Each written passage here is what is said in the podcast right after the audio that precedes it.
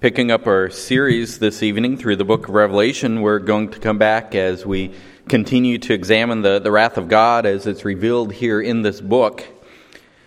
The good news, as I've said a few times along the way, is that the church will not be part of this wrath. We believe that the New Testament in, indicates that the rapture of the church occurs before the tribulation period of seven years. So when we come to the wrath that we're examining in these judgments, we, if it comes in the near future, will not be here. Um, God's wrath is coming, but He will take His church from the earth before that. Assuming you believe in Jesus Christ as your Savior, as we've celebrated together this evening, this wrath will not be upon us because God's wrath has already been poured out on His Son in our behalf. The, the judgments of Revelation are, are for those who refuse to accept that Jesus is their willing substitute and, and they are steadfast in their rebellion against God. God does not pour his wrath out on those who already had a substitute for that wrath bear it on their behalf. One thing to remember as we look at these judgments is that even in the extended process of wrath that we see in the seven year tribulation, there's still acts of grace and mercy on display from God. As described in many places throughout the book, God is more than able to, to wipe rebellious humanity from the, the face of the earth in a single swipe if he would choose, but instead, he does a, a, a proactive uh, demonstration of wrath so that there's still time to repent. And there will be many that, that do that. That's elements of grace and mercy even in the midst of wrath. We haven't seen a lot of that yet to this point, but let's not lose track of the fact that God is working that in the midst of things. Working our way through the judgments, we've made it through the, the sixth trumpet. Uh, I'm sure you remember that that's the name given to the second set of seven judgments that make up the book of Revelation. There's, there's three series of seven judgments each. You have the seal judgments, and then the, the seventh seal, what we found is that it actually zooms in deeper and it the seventh seal contains seven additional judgments. That's the seven trumpets. Well we've seen six of those trumpets and we're getting close to the, the third series that you, you probably know is called the bowl judgments. Uh, i trust you also remember that the judgments that we've seen so far going through the, the first six seals and now the fir- and then the seventh seal that became the, the trumpets the first six trumpets Getting that far, we've seen uh, incredible devastation. The, these judgments have already taken it to the point where roughly half the, the population that entered the tribulation period that was on the earth have died as a result of the judgments. Uh, we don't have a lot of time markers, but we're somewhere in the last half of the, the tribulation period drawing towards the end, probably six years in, thereabouts, would be, uh, I would say, reasonable estimate. We don't know how much time is, is left, but it seems as if the, the judgments are intensifying, so we would assume they're coming faster and faster, that you don't just take the, the number of judgments and divide them evenly over the seven years. It seems like it's snowballing, and we're getting more intense as we get closer to the end. When we got to chapter 10 a few weeks ago, we, we hit a pause in the sequence of, of time frame going through tribulation as far as the direct action of the judgments go. Uh, with the seal judgments, after the sixth seal, if you remember there, we had hit a pause at period of time. We were right at the midpoint of tribulation then, and, and we stepped out of the flow of events and kind of got some background information. We, we called an interlude, an interlude in John's vision as his vision shifted to a couple of scenes that were outside the flow of time but provided additional information to help understand the, the continuing judgments better. In, in that particular case, after the sixth seal, John was shown an answer to a question that was asked if the, the sixth judgment fell upon mankind, the question was who could stand the great day of wrath that was about to come? The last three and a half years, of the first three and a half were this bad, who would survive?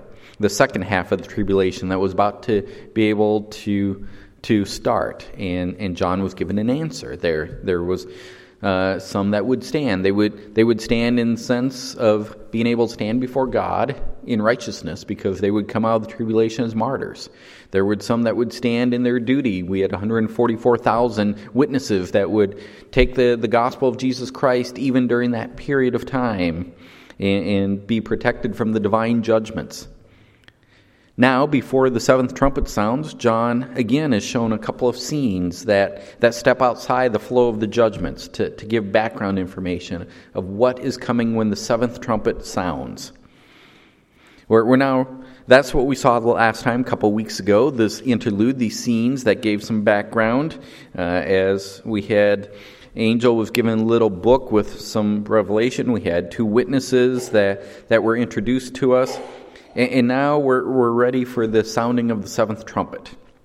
And as we'll see in just a moment, that trumpet will sound. We'll hear the seventh trumpet, but we still have to wait to see what falls as a result of this trumpet sounding. As I've told you before, we'll zoom in again, and when we'll see the seventh trumpet actually turns into another set of judgments, the bowl judgments. Yet that will not happen in the text we're looking at tonight.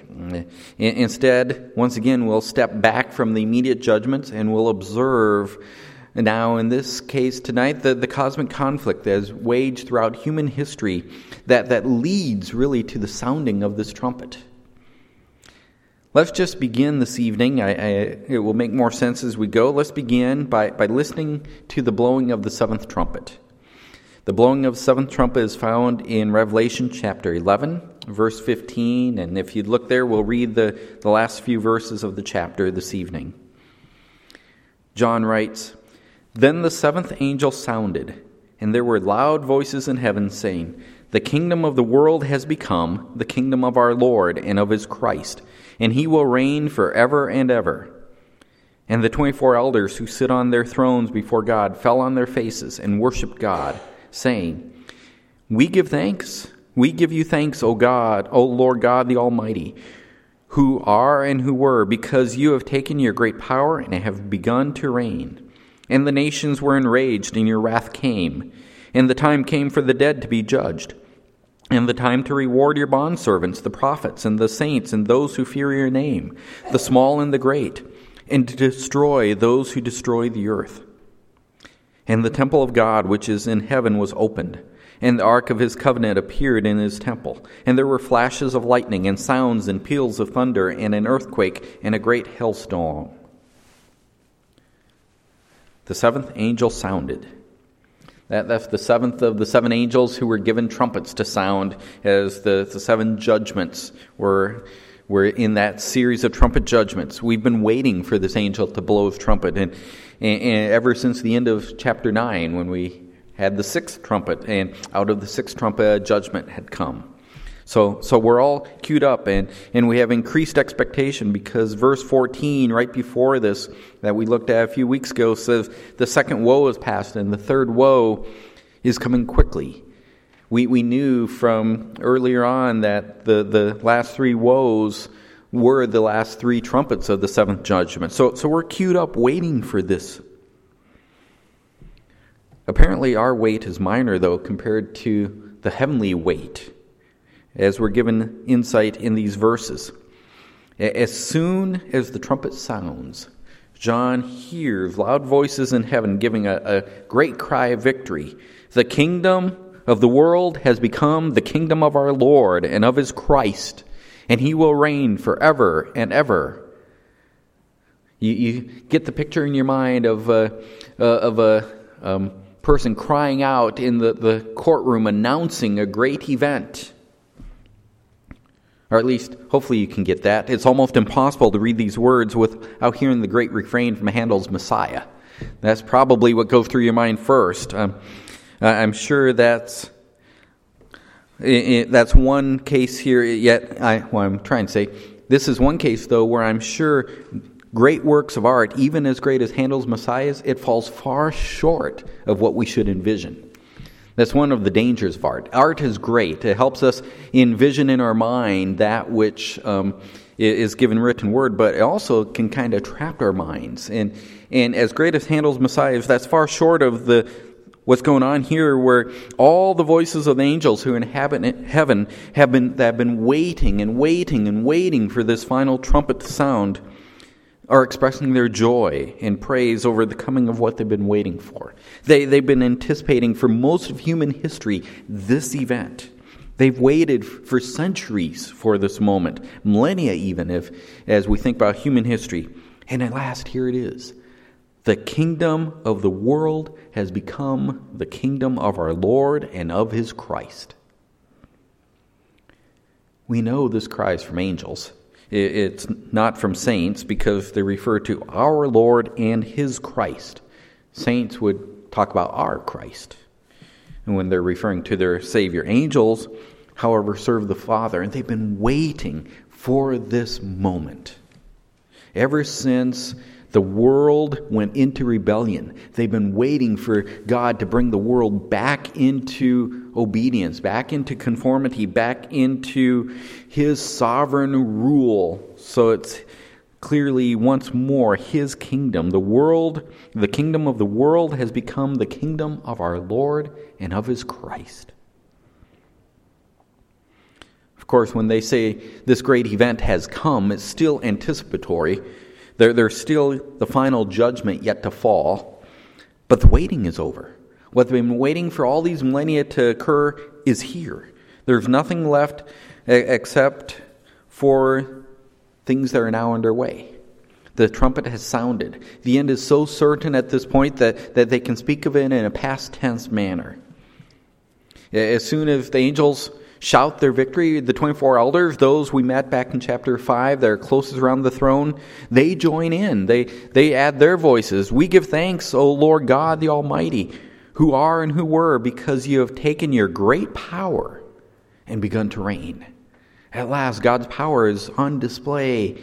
So his world is under his, his sovereign control with fullness. Once again, the, rebel, the rebels have been put down. They too speak as if the end has already arrived in a past tense, even though the final trumpet has just sounded. God's great power with the sounding of this trumpet is unleashed. His reign is unstoppable.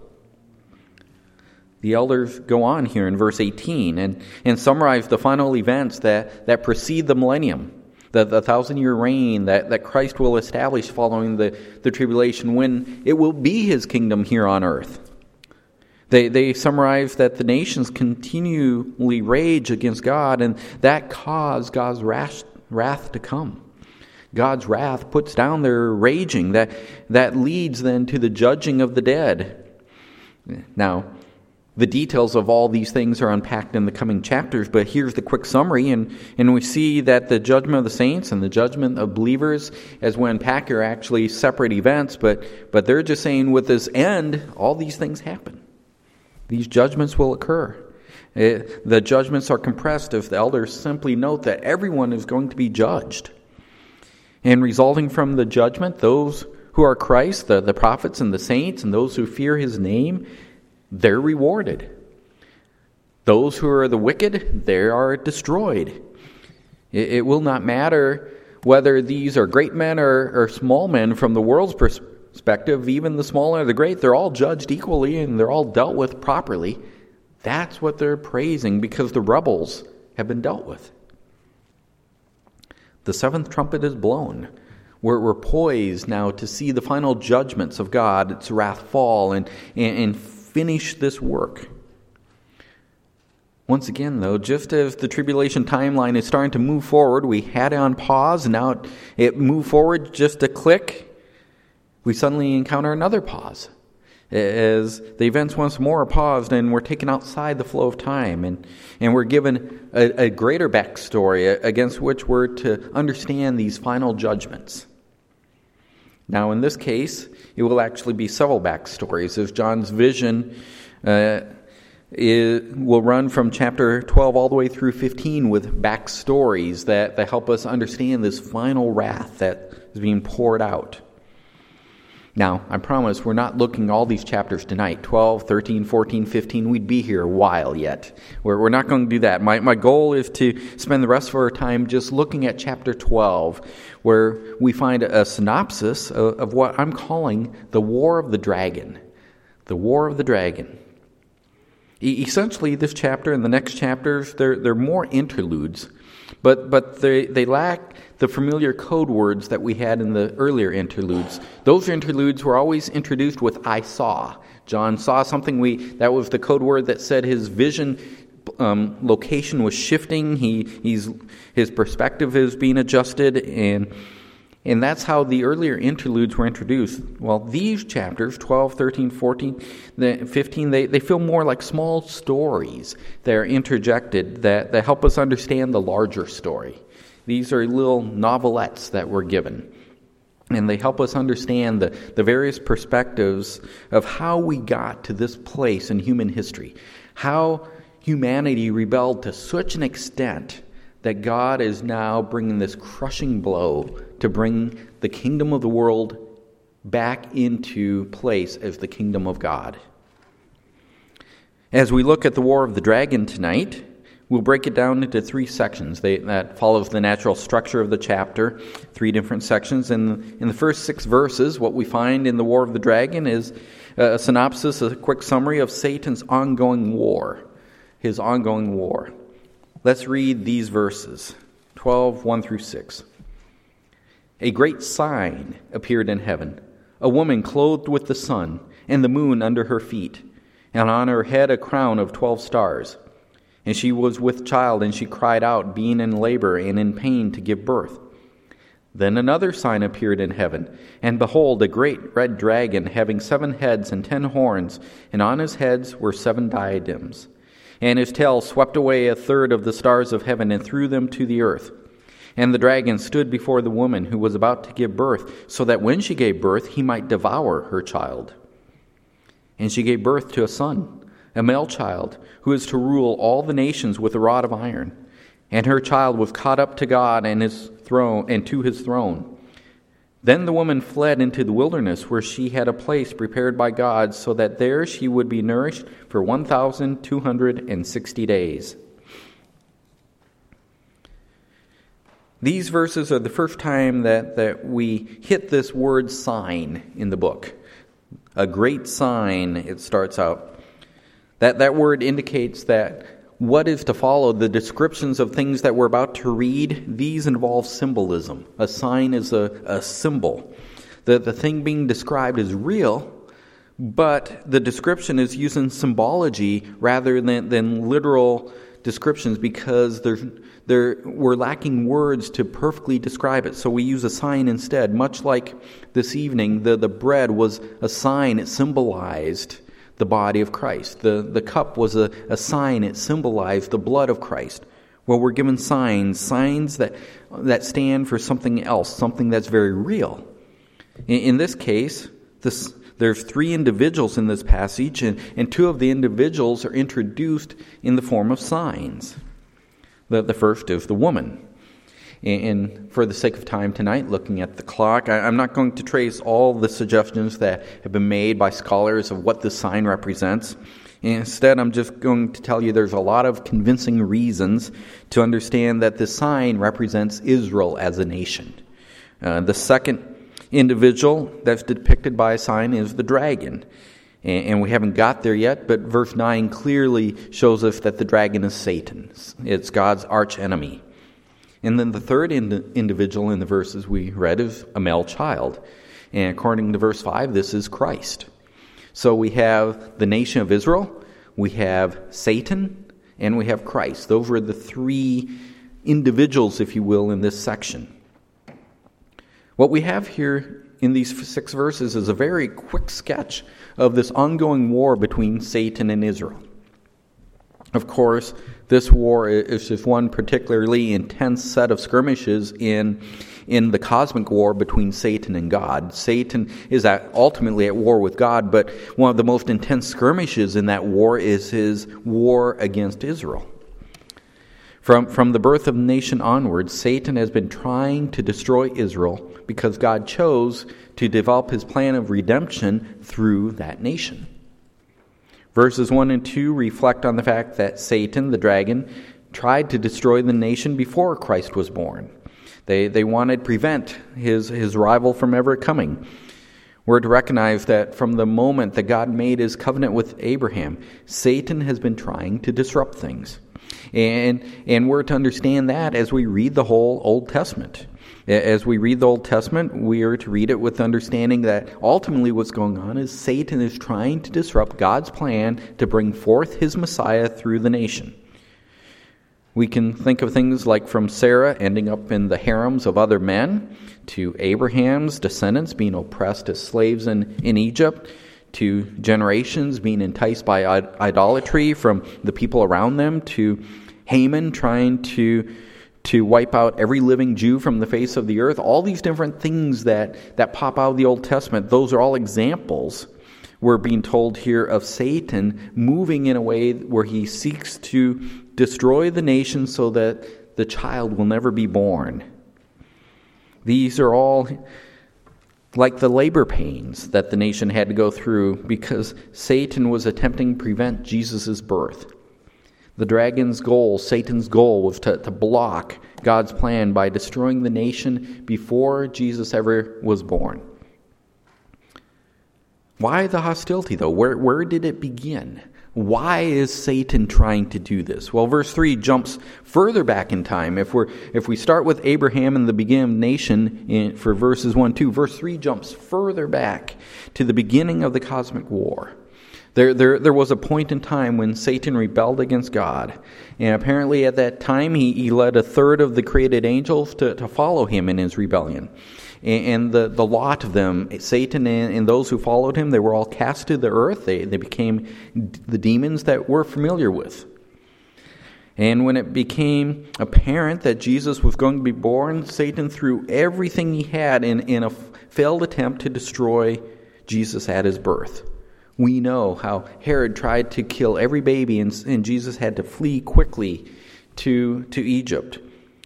And we can see from this Satan's struggle is really not with Israel directly. His struggle is primarily with Jesus. His actions against Israel are secondary. They're, they're only there because that's a means that he could prevent or destroy Jesus. Jesus' earthly ministry is very quickly summarized there in verse 5, in that he was born and then he ascended to heaven once more before the, the dragon could destroy him. We kind of jump over all of his earthly ministry and in the cross just from his birth to, to his ascension. It jumps over the crosswork, but the purpose of the sketch is not to focus on redemption, is to, to find what's, what's behind what's happening right now in the tribulation, in this and how does that fit into this ongoing war with Satan? Verse 6 then jumps further to the last part of the tribulation, the, the second half of the seven years, the, the final 1,260 days. It, it jumps to that. And since Jesus is now seated at the Father's right hand at this time in heaven, the, the woman, Israel, is the only one left for the dragon to attack. Jesus has been whisked away out of, out of, out of reach. That the fact that we realize that the church is also removed at this point in history makes it even more the case that Israel is the only one Satan can attack. Especially since, as we come to the tribulation period, Israel is now back in the center of God's plan as God completes all the remaining promises he made to the nation. So Satan vents his anger, his wrath against Israel as the only one remaining representing God's kingdom. So, having seen this very quick summary, this very quick sketch of Satan's ongoing war, let, us move to the next section Satan's heavenly battle. Verses 7 through 12, his heavenly battle. And there was war in heaven. Michael and his angels waging war with the dragon. The dragon and his angels waged war, and they were not strong enough, and there was no longer a place found for them in heaven. and the great dragon who was thrown down, the serpent of old, who's called the devil and, and Satan, who deceives the whole world. He was thrown down to the earth, and his angels were thrown down with him. Then I heard a loud voice in heaven saying, Now the salvation and the power and the kingdom of our God and the authority of his Christ have come. For the accuser of our brethren has been thrown down, he who accuses them before our God day and night. And they overcame him because of the blood of the Lamb and because of the word of their testimony. And they did not love their life even when they faced when faced with death. For this reason, rejoice, O heavens, and you who dwell in them. Woe to the earth and the sea, because the devil has come down to you having great wrath, knowing that he has only a short time. These verses here suddenly zoom in to, to heaven, where the, we can see what's going on in heaven after we've had this quick sketch. And, and they describe a, a, key event that happens at the, the very midpoint of the tribulation. An event that has great influence on the war between Satan and Israel, but an event that takes place, as I said, in heaven.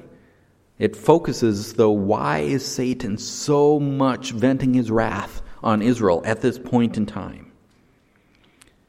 Well, from what we see in the, the first couple chapters of Job, as well as Zechariah uh, chapter 3, verse 1, it's clear that Satan currently, right now, today, enjoys access to heaven.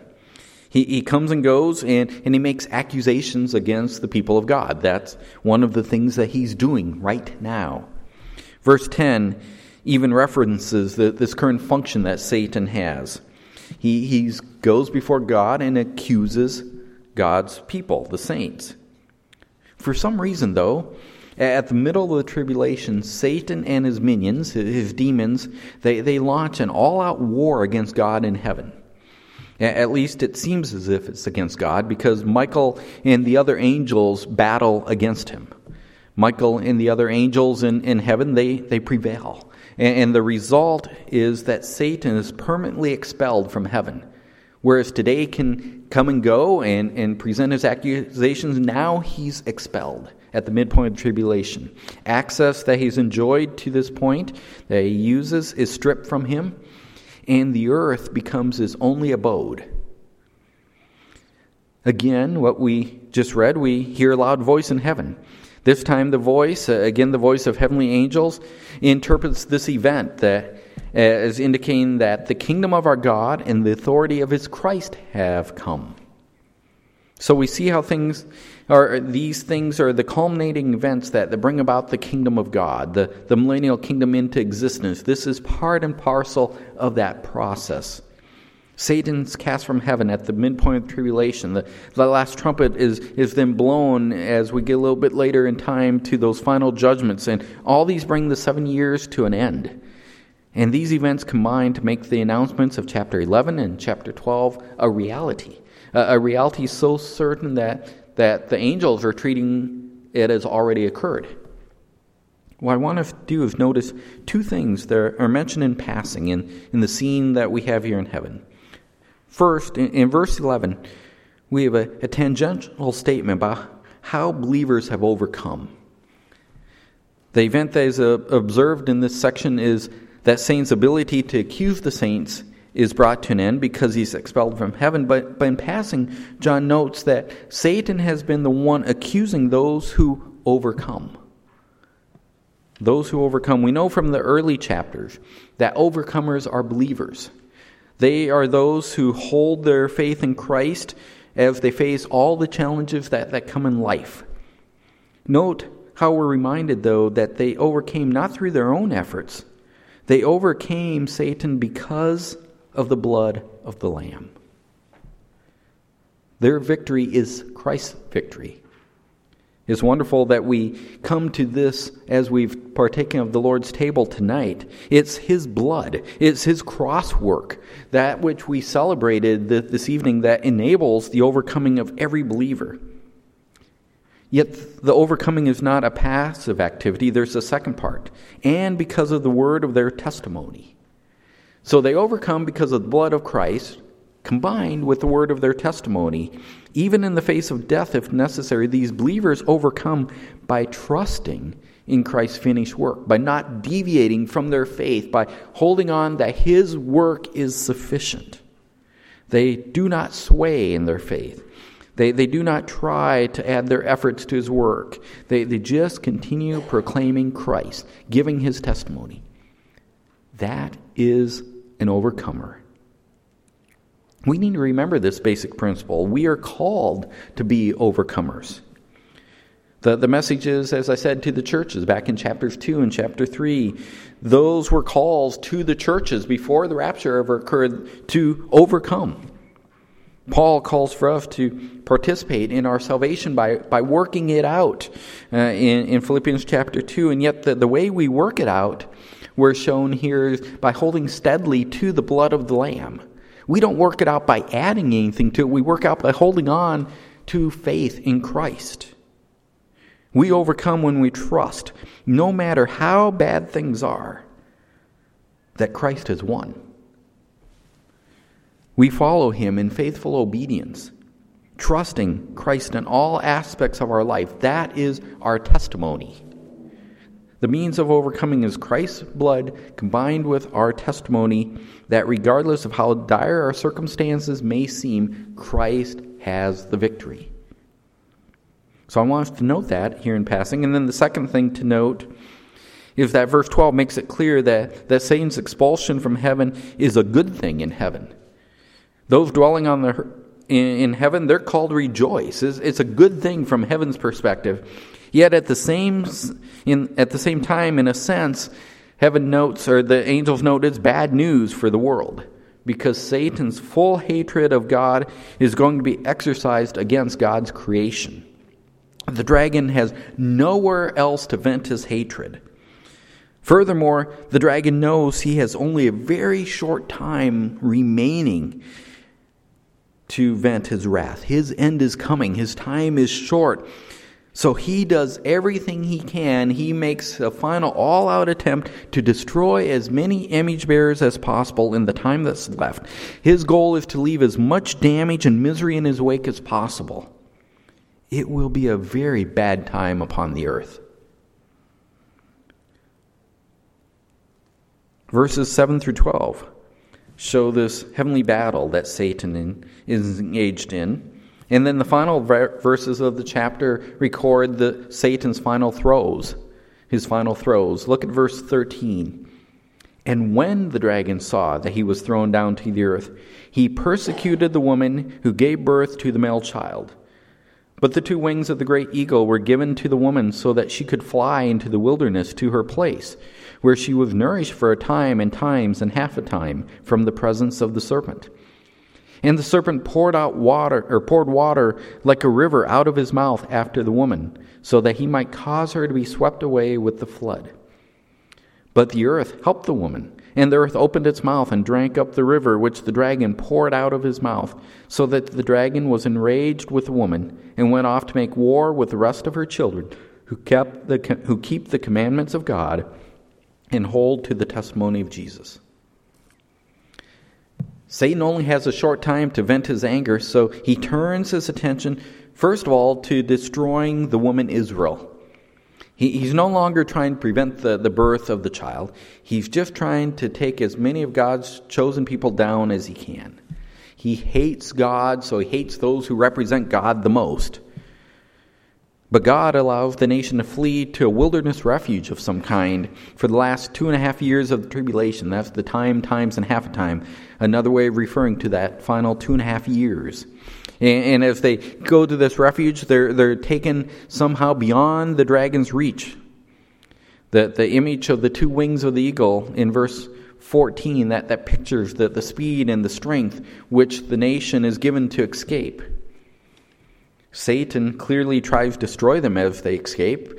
The, the serpent, he pours water out like, like a river from his mouth after the woman, and that, that river Scholars debate it could represent an army that Satan uses as he works through the, the, the nations on earth uh, to pursue the fleeing people, or it could be a literal flood he sends into wilderness valleys through which the people flee. There, there's no way that we can know for sure what Satan uses, but he's attempting to destroy Israel as they flee. But apparently, God miraculously protects the people. He, he causes the earth much as God caused the earth in Numbers chapter 26 when the sons of Korah rebelled to, to simply open up. And, and the earth physically opens up and it swallows whatever it is the dragon sends in pursuit of Israel. Whether it's an army or a flood, either way, it's simply swallowed by the earth. Then, since Israel, or at least uh, the, the remnant of Israel, is beyond the reach of the dragon's anger for the last half of the tribulation, John sees in verse 17 that Satan turns his attention to the rest of her children. There is a lot of scholarly debate around who are the rest of her children. But, but we know a couple things that, that help us narrow down the choices. One, we, we know that these are believers in Jesus Christ because these are people who keep the commandments of God and hold to the testimony of Jesus. We're just told that's the, the recipe of an overcomer. Uh, those who, who are part of that. So we know they're believers. We also know from, from chapter 7 that there will be a vast multitude of martyrs coming out of the final half of the tribulation including most likely the 144,000 Jews who were spe- specifically appointed by God to serve as gospel witnesses. We know that these martyrs come out, and, and when we put these together, I think we can conclude that the rest of her children are either the 144 Jews who, who continue their worldwide witness rather than joining the nation in the, the refuge of protection in the wilderness. They, they persevere and continue to go out throughout the world proclaiming Jesus Christ. It's either them or the countless Gentiles who come to faith through the witness of the Jewish nation, who has at long last turn to faith in Jesus Christ. Now, between those options, I would probably lean towards it being a reference to Gentile believers who, who Satan will persecute relentlessly, killing in massive numbers, producing those, those martyrs that we saw in chapter 7. But, but I'll let you decide for yourself um, who you want them to represent. We, it's not one of those things that we can be real dogmatic over, but we know these are believers that Satan vents his anger on because he cannot reach the nation of Israel. We know for sure as well that the dragon, Satan, is well aware that his remaining time is limited. This is his final chance to rage against God. He, he cannot address God directly. He, he has no access whatsoever to heaven. So all he can do is try to generate as much turmoil as possible for saints who still remain on the earth. All he can do is rage against image bearers in general and, and believers in particular. So Satan will do this with all of his remaining might, using it, as we'll see next week, a little dangler here, using some specific humans as his principal agents.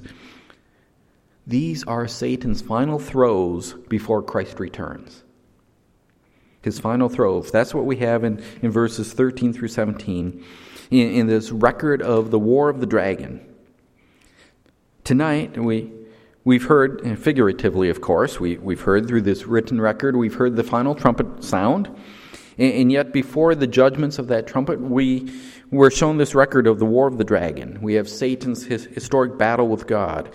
Uh, John's given this, this brief sketch of this ongoing war that, that began very early in, in creation's history, very, very early, when, when Satan led his rebellion in heaven. There was this heavenly battle then that we saw uh, in the midpoint of the tribulation, and, and then we see Satan's final throes as he, he leads an onslaught against believers that, that remain upon the earth and those who carry gospel witness. As we conclude our survey tonight, what I want us to do is think about how does this apply to us? As I said at the outset, we will not face the tribulation. So even if the, the tribulation begins next week, we won't be here. So why do we need to know these details? Why did God reveal this information to John so that he could pass it along to the church, to us? I believe that the overall lesson that, that we should take from this is a simple one. It's the simple lesson that no matter what he tries, Satan cannot win. No matter what he tries, even when he gives all of his energy in a final onslaught, he cannot win. So, no matter what he tries now, Satan cannot win. Sometimes it's, it's easy to get discouraged. It does at times seem as if Satan is winning. From, from our perspective and in our point in time, the very finite view that we have of things, things happen that appear to give Satan the upper hand. Maybe not in the overall scheme of things, but at least in our daily life, at times it seems as if Satan has the upper hand. We need to remember that these appearances are irrelevant. No matter what he tries, Satan cannot win. The secret to overcoming is faith in Jesus Christ because the blood has already been shed. The cross work is complete. Knowing that truth, that Satan cannot win, focusing on that, that should remind us that our concern is not with how Satan will be defeated. Our concern is with remaining a faithful overcomer. Doing what Christ has called us to do within each and any circumstance that, that we encounter. We are to remain obedient to Christ because he went to the cross. We can remain obedient to Christ because we know that no matter what Satan tries, he will not win. We simply have to remember that. No matter what he tries, Satan cannot win. Let's pray. Father, I thank you for this evening. What a joy it is to be able to gather together and celebrate the Lord's table with other overcomers we thank you that we can overcome because of the blood of our Savior Jesus Christ, the victory that He has. Father, we thank you too that there will be the day that Satan will ring out with great joy because the kingdom of this world will become the kingdom of our God once more, as our Savior will step his foot back on earth and set up a kingdom, a righteous kingdom, a perfect kingdom, with Him as the King. Father, we know that until that time, no matter how much the dragon rages, he will never have victory. He, his defeat is already assured, it's already been written down. We have been able to read it tonight because you, Father, revealed it, and you will accomplish it. So may we be men and women who focus on being faithful overcomers, knowing that the victory is secure. We pray this in the name of the victor, our Lord and Savior. Amen.